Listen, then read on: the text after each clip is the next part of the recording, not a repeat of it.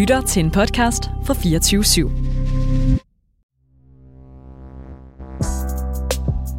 Det her er endnu en podcast fra Loud.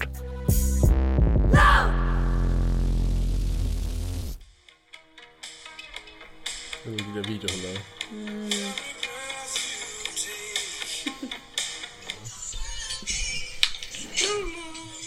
Er det noget af det der lip sync, eller? Ja, noget af det. Hun synger lidt med. Det er fordi, der hun lige på fjernet sine tænder. Nogle visdomstænder.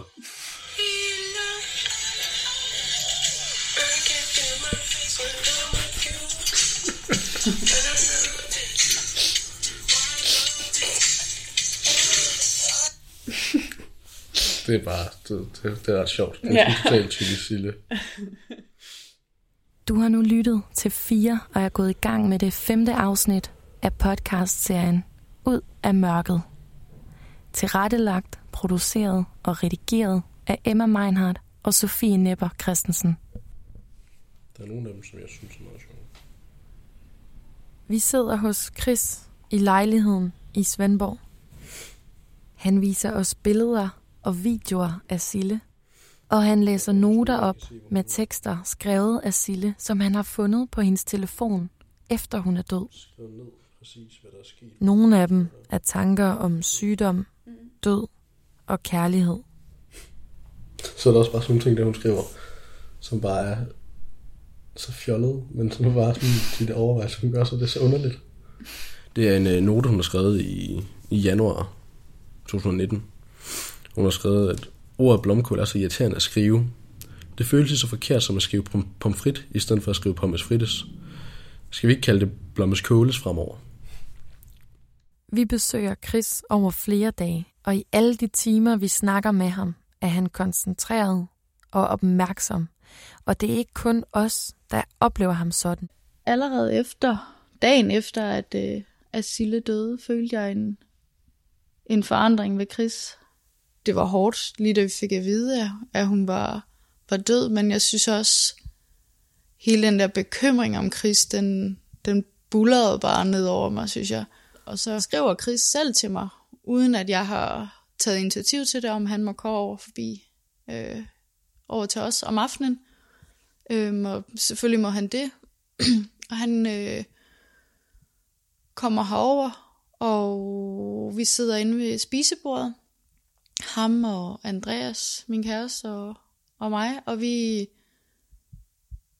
sidder bare og, og snakker lige så stille. Og han,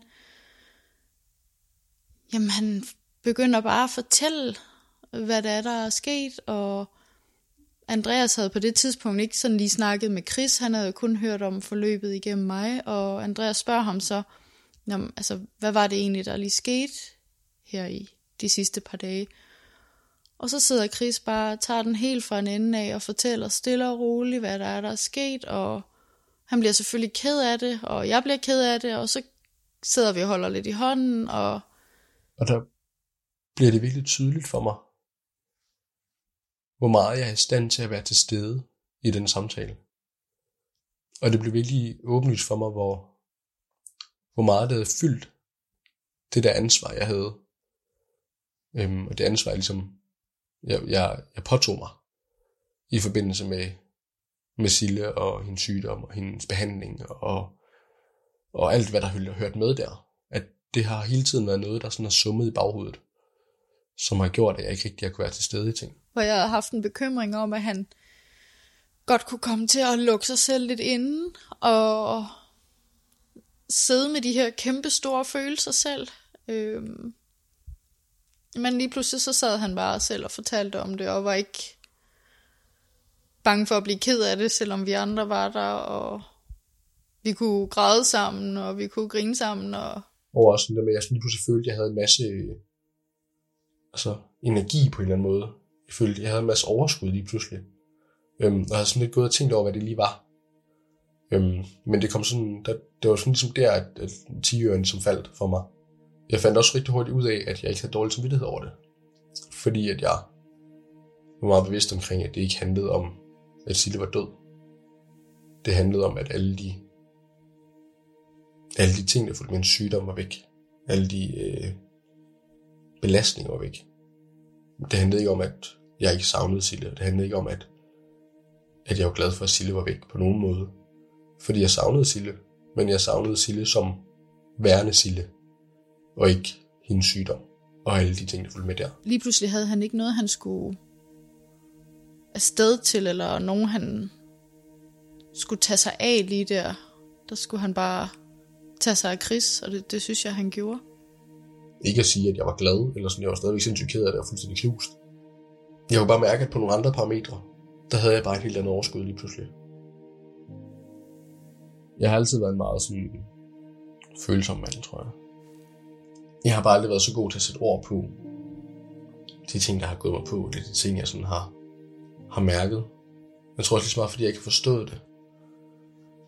Øhm, og i forbindelse med, at Sille hun døde, der havde jeg på det tidspunkt gået til psykolog i hvert fald i næsten et år.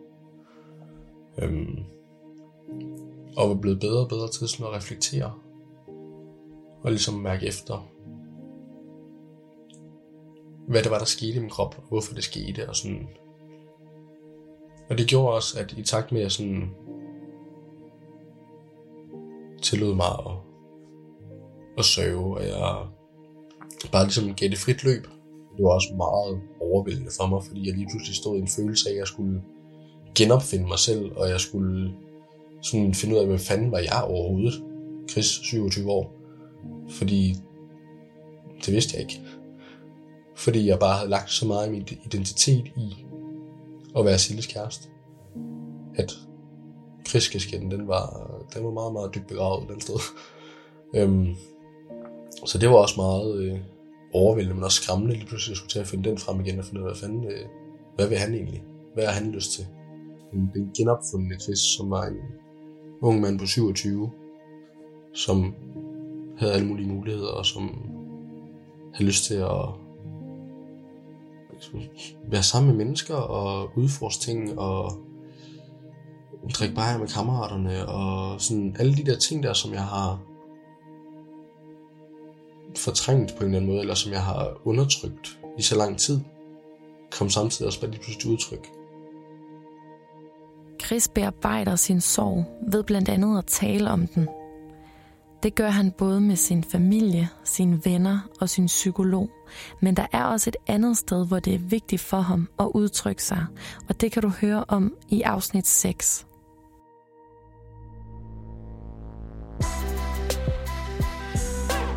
Det her var endnu en podcast fra Loud. Ud af mørket er blevet til med økonomisk støtte fra Cystisk Fibroseforeningen.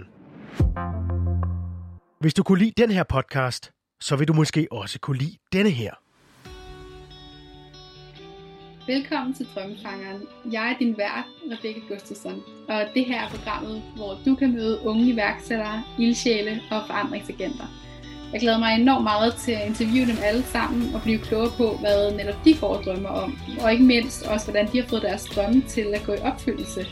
Jeg er sikker på, at deres rejse ikke har været helt uden bum på vejen, men vi kommer til at tage det hele med her. Så jeg håber, du vil tage lyt med og blive inspireret undervejs til at følge din egen drømme.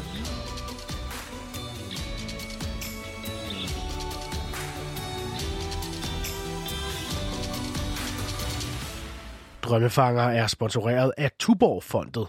Fondet styrker unges muligheder for i fællesskab at skabe en håbefuld og bæredygtig fremtid. Find den på loud.land eller en podcast-app nær dig. Loud!